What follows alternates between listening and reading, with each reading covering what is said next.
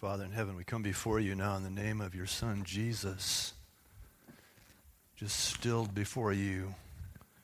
If just for a moment, Lord, just stilled before you, just to quiet our hearts, just to quiet our minds, just to quiet the noise, just to even slow down our bodies, Lord, just to be still in your presence.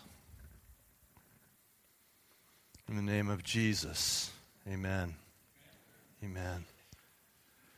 The Bible says in Psalm 46:10, "Be still and know that I am God." Just be still and know that I'm God. It could hardly be any more clear, could it? That if we want to experience God, to really know God, we have to learn how to practice a thing called stillness. Be still and know that I'm God. It's a promise that if you be still, then you'll know God. You'll know His voice, you'll know His touch. If you'll be still, if you, as an act of your own will, will practice this thing called stillness, the Bible says He will meet you there. You, you will know that He's God. Trouble is, is, we live in a world of ceaseless activity and constant noise, don't we? It just never really stops, does it? We get short periods of of rest between turmoil and chaos, and our culture is just filled with activity and noise. And then into this, the Word of God comes cutting into our world today and says, if you want to know me, you're going to have to be still. Be still. And then you'll know that I'm God. We fill our lives with so much activity and crowd our heads with so much noise that making any attempt to be still somehow seems irresponsible, doesn't it? It's like we're wasting time or we're not being team players. If we just want to stop and take God at His word to stop, just be still and know that I'm God. Be still. The original language that this psalm was written in has a fantastic connotation, and it's, it's to cease striving, to stop working at it, to cease striving. That our lives, by nature, are filled with strife we carry that into our relationship with God, and God says, That's not what I want. Another way to interpret those original words is, is simply with the words relax. Relax. And then you'll know that He's God. Be still and know that I'm, I'm God. This stillness thing is something that you can actually do. If you want to see it, turn in your Bibles to Psalm 46. As we continue through the uh, soul care series of messages that Pastor Rob and I have planned for you this summer, last week we talked about simplicity and how if we want to take care of our souls, if we want to encounter God, we have to commit ourselves to clearing out the clutter, to not buying into the lie of this world that more is better, and to simplify it. Well, today we want to continue that with something you can actually do. You can do today. And it's, it's something called stillness if you want to encounter God.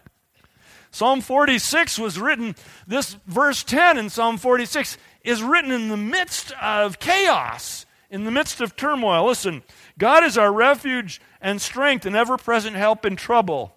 Therefore, we will not fear, though the earth give way and the mountains fall into the heart of the sea, though, though its waters roar and foam and the mountains quake with their surging. That doesn't sound good, does it? That's turmoil. That's chaos. That's things that are supposed to stand are falling down. And then he says, by contrast, there is a river whose streams make glad the city of God. That there's an alternative to being controlled by chaos, the holy place where the Most High dwells. God is within her. She will not fall. God will help her at break of day. Here we go back to the chaos. Nations are in uproar, kingdoms fall. He lifts his voice, the earth melts. The Lord Almighty is with us. The God of Jacob is our fortress. Verse 8 Come and see the works of the Lord, the desolations he has brought on the earth. He makes war cease to the ends of the earth. He breaks the bow and shatters the spear. He burns the shield with fire. And into this chaos, then, he inserts this next verse. So be still. And then you'll know that I'm God. Because in the chaos, in the turmoil, we lose sight of the fact that God is God, right? So be still, he says, and know that I'm God. The practice of this thing called stillness, I couldn't overstate how important it is for the care of your soul, for the care of your, your eternal self. The intentional practice of something called stillness. Let's, let's do three questions. The first question is what is stillness? Stillness is the intentional practice of quieting ourselves before the Lord. It's an intentional thing. So in Psalm 46, in all this chaos, which kind of resembles life, is this call be still and know that I'm God. So that inside of us is the capacity to respond to that command, that you have the capacity to intentionally quiet yourself before the Lord. You, you have the capacity by design to step out of the turmoil, step out of the chaos in an act of your will and say, I'm going to quiet myself before the Lord. In the midst of the chaos, you can do that, intentionally responding to the command be still and know that I'm God. It takes an act of your will to do that, doesn't it? Because in the chaos, in the turmoil, it's so natural for us just to get swept up into it. We wake up the na- next morning and it's same stuff, different day, right? And we're still swept up in it. And what stillness is, is making a decision that's going, I'm going to step out of that. I, am going to, as an act of my will, I'm going to step out of that and respond to this, be still, and know that I'm God. Stillness is the simultaneous practice of solitude and silence. So, simultaneous means obviously we do them together. So, it's the simultaneous practice of solitude and silence. Solitude meaning we get away from people. We remove ourselves from people. That's what solitude is to remove ourselves from the company of people. It is virtually impossible to practice stillness deeply in the company of other people. So, first of all, stillness requires us to practice solitude, to say, at that time, I'm going to get away from everybody. I'm going to remove myself from the company of people. In Mark chapter 1, verses 35 and 36, one of my favorite verses, it says that very early in the morning, while it was still dark, Jesus got up. Jesus, you know, remember Jesus? Jesus got up, left the house, and went off to a solitary place. So he practiced solitude. If you read what's up in front of that a little bit in that Mark chapter 1, you'll see that Jesus had just been healing everybody in town. And so while he practiced solitude, if you keep reading, it says that his disciples came after him and said, Lord, we got people waiting. Come back. And you know what he said? He says, No, I'm not going back. I'm not, I'm not going back there. So He left sick people that he could have healed, he left them to practice this thing called solitude. Well, in addition to solitude, then, stillness requires silence a s- silence of our own lips. Stop talking. And the silence of other people's words. Stillness is not going somewhere by yourself and plugging in your favorite worship songs. That's not stillness. That's a good thing. That's worship. But that's not stillness. Stillness is the simultaneous practice of solitude and silence, shutting it all off. That's what it is. Second question is well, what does stillness do? Well, stillness does at least four things that I can think about. Stillness first gives us space for the peace of God to control us. Stillness, intentionally being still before God, simultaneous practice of solitude and silence before God, gives space for something to happen, to control us. And that's the peace of God to come on us. We are not normally controlled by the peace of God. We are normally controlled by the chaos of the world, right? Constantly calling us more, more, more. You can do better than that. Constantly evaluating us. But the Bible says in Isaiah 26 3, I like the way the King James says it, Thou will keep him in perfect peace, whose mind is stayed on thee, because he trusteth, trusteth in thee. So the practice of, of, uh, uh, of stillness is coming before the Lord and, and, and trusting in God, fixing our minds on the Lord and completely trusting Him. If we go again back to the original verse, be still, cease striving, it means to let your hands hang limp. Stop trying to fix it. Any fixers in the room? No? Fixers. It's like, I got that, right? I can fix that. I can do that. I should be able to do that. I'm a capable person, right? And that's human nature. But Bible nature says, Come to the Lord and let your hands hang limp. Trust Him. Trust Him in the midst of the storm. The peace of God. When we practice stillness, the peace of God can control us. How many of you have ever feel like you've experienced the peace of God at some point in your life? How many of you experienced that during a time where by logic you should have been frantic, right? That's what I'm talking about. The peace of God. Just to overcome you. Stillness also gives our spiritual selves opportunity to breathe. You have a spiritual self living inside, right? The Bible says the image of God is inside of you is broken. It was broken by sin, but then you came to Christ. And by the redemptive work of Christ on the cross, it was restored. It was made alive again. You got like a spirit man, a spirit person living inside of you, right? Demanding, calling, living. And we still have our physical selves, and we try to give ourselves breath to live, right? Well, well stillness gives our spirit man opportunity to breathe, to live, to be. In stillness, when we breathe this way, we become we become aware of something that it's so easy to lose sight of. We become aware of the presence of God inside of us. It's like, oh, you were here, weren't you? I mean, how many of you, you, you, tend to lose track of God's presence, His nearness, because of the chaos, the turmoil, right? It doesn't seem like He's near.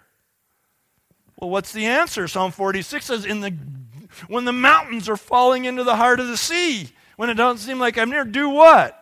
Go shovel mountains? No, be still. Be still. Cease striving. And then you'll know that He's God. You'll become aware of His presence. It just gives your spirit a chance to breathe. And John chapter 14 was that great passage where Jesus said, In my Father's house are many mansions. We love that, don't we? And then it goes on, and, and uh, there's a conversation between Jesus and some of the disciples. Well, in, in verse 8, the disciple Philip says to Jesus, says, Lord, we're trying to buy into what you're saying, but if you just show us the Father, that will be enough for us. Jesus goes, Oy vey. Oy vey, Rubs his forehead, maybe. Jesus says, If you've seen me, you've seen the Father. You want me to, you want me to show you this big thing? You want me to just sort of like, whoop, look, quick. And then you say that will be enough for you. The big moment. He said, I'm right here. I and the Father are one. I'm right here.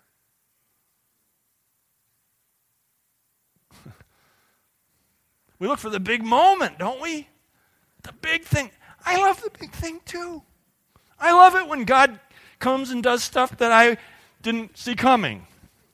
I love it when we completely lose control. I love it. I'll just admit it, but I don't try to make it happen. I'm not one of those guys. But when it happens, it's like, help yourself, Lord. They're all yours. I've done everything I can with them. you take them. I love that. I really do.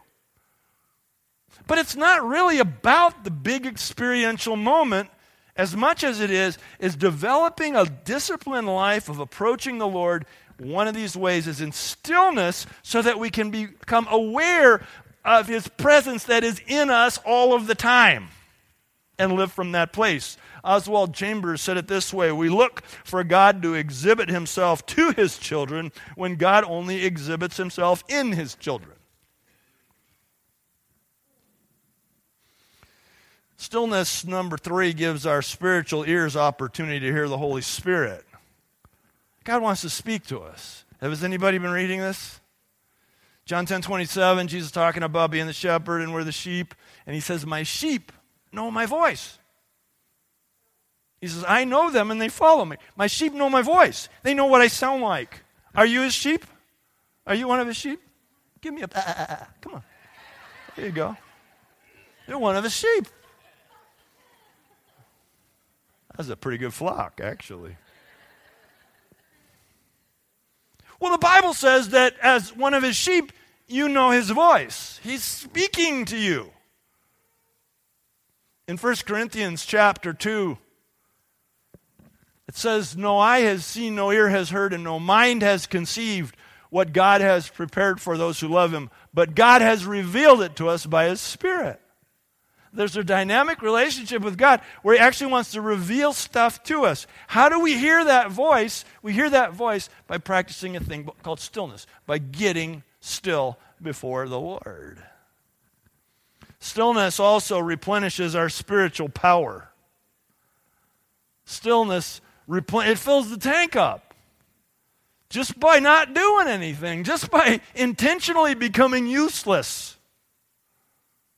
Did you ever try to fill your car up while it was moving? I mean, this makes sense. Don't we completely stop our cars before we gas them up? Turn them off, right? Shut them down, all the way down. Stillness says, uh, fill me back up again. I was so tired on Thursday. I don't know what happened, but I just didn't plan my week very well. I wore myself out by Thursday. I was kind of bouncing around here doing my message and stuff like that. And one thing was going on after another. And I just finally got so physically tired, I said to some of the staff, I said, I'm going out to the hiding place. I let them think I was going out to pray, but I thought maybe I could catch a nap. I was pretty sure if I tried that in my office, they might hear me snoring or something through the door. So I'm going out. Hide, by the way, if you don't know, hiding place is just that, that little white building out there in the field. We just built that, that place for people to go to pray. So I say, I'm going to the hiding place, you know. And so I go out there and I sat down in a chair out there and I thought, I'm going to be like 10 seconds in this chair I'm going to be out, right? Well, I was about 10 seconds in that chair and something happened. I just got, st- and, I, and I said, Lord, I just want to get still before you, like so still that if I could get about a half hour's sleep, we could keep going, right? and and I just said, I want to get still before you. Something happened. The Holy Spirit came on me sitting right there in that chair in that little house. And in 30 seconds, I was back up. In 20 minutes after worshiping the Lord, I'm back outside of the hiding place, and we took on the rest of the day. It was a, it was a refilling of the Holy Spirit by doing what? By getting still before Him. And stillness will replenish your spiritual power. How do I practice stillness? I'm going to give you some help here, how you do this. I'm going to need some help handing some stuff out. I'd like high school, high school students come up and help me. Don't make me call you Ethan and Brandon and Raul, and don't make me call your names. Ethan, I already called your name, so you got to go. Okay, you got to come. Hey, Dylan, humor us. We know you're graduated. You're going off to play football in college. Yeah. This guy's kind of a cool guy. Okay. Watch his hands. He's so good. What? How about that? Here, hand these, hand these out, guys. Just split them up. Make sure everybody gets one. Okay. Great. Thanks. Go. Yeah, everybody gets one. Every, every human in the room. Okay. Good. What?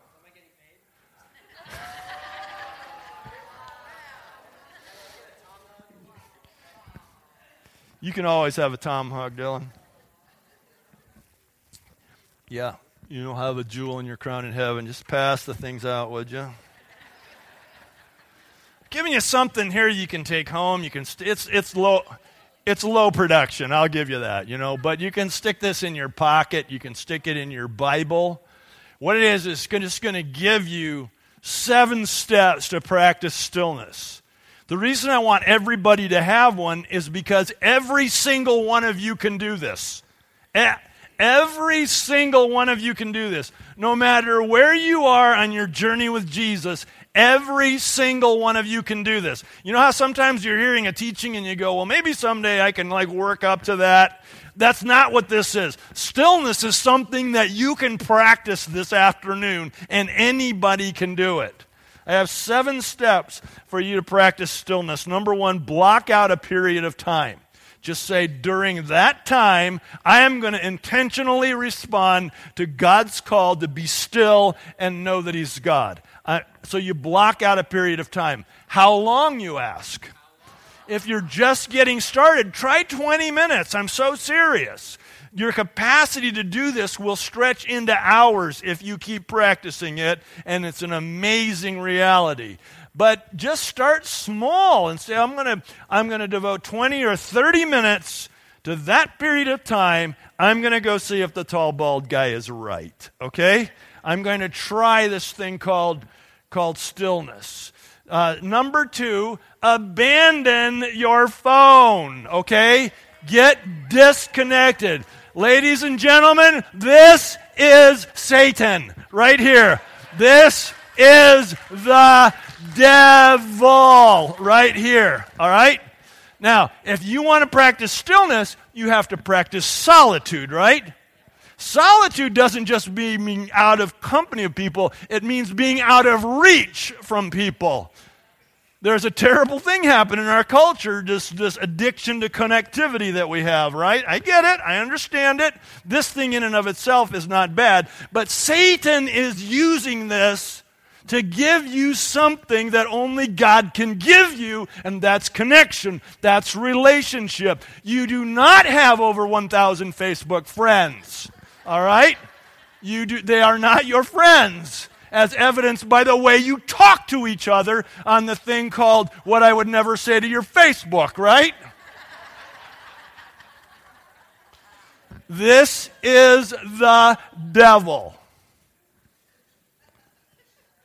When I go to practice solitude, I not only turn it off, I don't even take it with me to avoid the temptation of turning it back on. That's going to be hard for some of you, isn't it? I get that. I actually respect that. I know what's happened.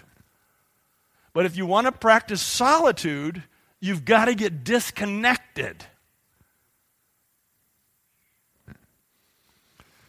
Number three, go somewhere. Go somewhere. Leave the place that you are. You will not enjoy the fullness of solitude at home because there's dust on the mantle, right? There's, there's something there. There's the tractor in the barn that needs the points changed. There's something there. There is something there that is calling for your attention. And you got to get to a different space where that thing isn't there. Uh, the metro parks are fantastic for this. Just go somewhere else. Number four, slow your roll. Thanks, guys. You can keep the rest. Sell them on the internet or something. Thank you very much, guys. Slow your roll. If you want to experience stillness, the best thing that you can do is stop. But stopping is really hard, isn't it? stopping can be distracting, right? Trying to stay completely still in one spot. Then slow down. Slow down. When you go out to the park to do this, don't it doesn't matter which trail you're on. It doesn't matter how many miles you go, Tom. Anderson. it, do, it doesn't matter what you accomplish. You have to remove yourself from that and just slow. Go as slowly as you can go without being distracted by how slow you're going, okay? Does that make sense? Slow your roll. Pray this simple prayer. Number five, just tell God you're open. Just say, Lord, I'm here. Don't pray for Aunt Tilly. Don't pray for the country. Don't pray for all those things that are so important to pray for at other times. If you want to practice stillness, you've got to practice silence, even mental silence. Don't even think the prayers. Try not to talk. And number six, you got to play a little mental video game. You got to destroy invasive thoughts because the devil's coming. Because he's terrified of believers who listen to God. And so he wants to interrupt that. And he will send invasive thoughts. I play a video game in my head. I think it's called Galaga.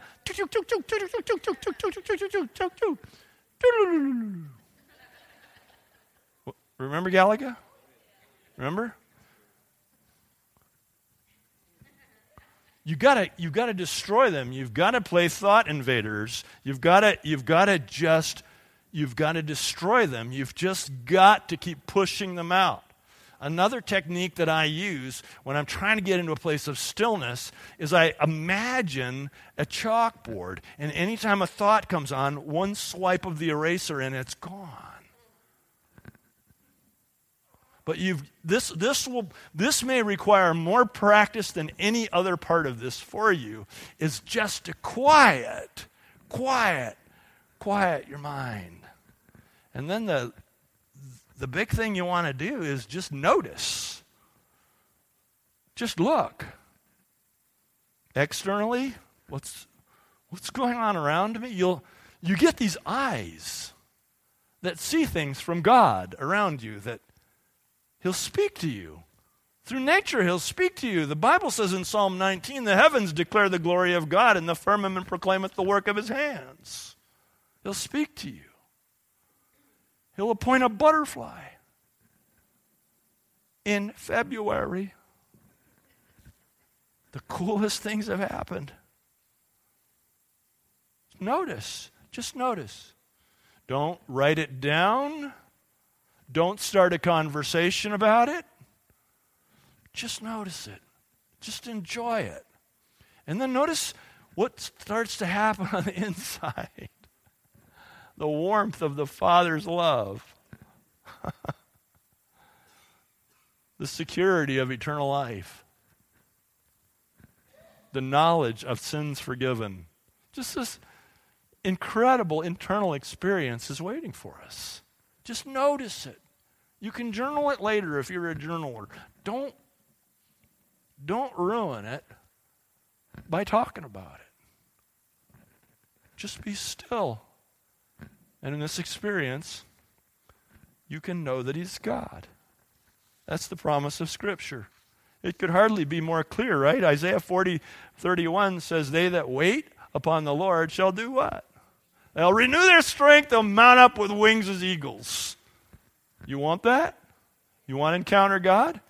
What's the requirement? They that what? Wait. Wait. Wait.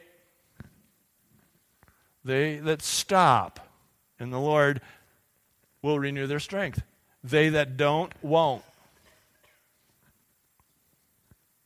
1 Kings chapter 19, remember when Elijah's run, he just conquered the prophets of Baal. He's exhausted. He goes in a cave and he needs to hear from the Lord.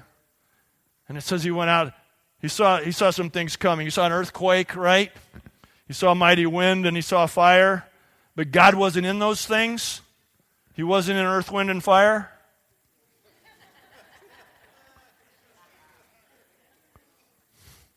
How could I not go there? But what does that scripture say God was in? The still small voice. Or the NIV says a gentle whisper. You see, that's where, that's where we find God is in the stillness before Him. It's not in louder, it's in softer. Why do we resist this stillness? I think we resist this stillness because we, as productive American Christians, we equate stillness with wasting time. We, we equate stillness, I should be doing something, right? And the devil will come in and tell you all kinds of things that you should be doing and how selfish you're being by being still before the Lord. I think we resist it because we equate solitude with being alone and we're afraid to be alone.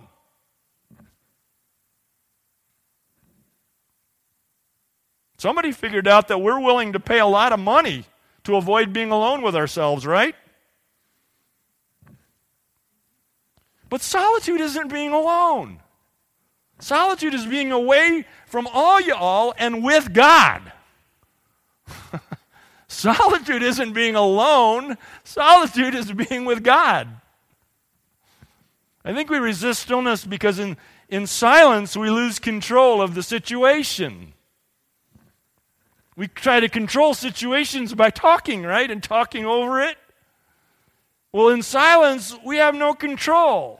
Fantastic. Guess who gets to drive finally? Is God. I think we resist silence because in silence we can no longer justify ourselves. I mean, how many of you have felt you've been a little bit misinterpreted and you just tried to talk and straighten it all out and justify yourself, blah, blah, blah? Yeah? That's an endless and when we, when we go silent before God, we have no excuses. We can't justify ourselves. In Isaiah chapter 30, the Bible says, This is what the sovereign Lord, the Holy One of Israel, says In repentance and rest is your salvation, quietness and trust is your strength. But then he said, But you would have none of it. God was inviting them to come and be still before Him, and they would have salvation, they would have strength, they would have power. And if you read on, it says, after, but you would have none of it, it said, You said, No, we will flee on horses. We got this. Therefore, you will flee. We said, We will ride on swift horses. We can fix this. Therefore, it says, Your pursuers will be swift. You can't outrun them. A thousand will flee at the threat of one, at the threat of five, you will all flee away, till you are left like a flagstaff on a mountaintop, like a banner on a hill. It says, Yet the Lord, next verse, yet the Lord longs to be gracious to you. Therefore, he will rise up to show you compassion, for the Lord is a God of justice. Blessed are all who wait for him. It's in the discipline of stillness that you will become suddenly aware of his presence. a Presence that was there all along. It is it's food for your soul.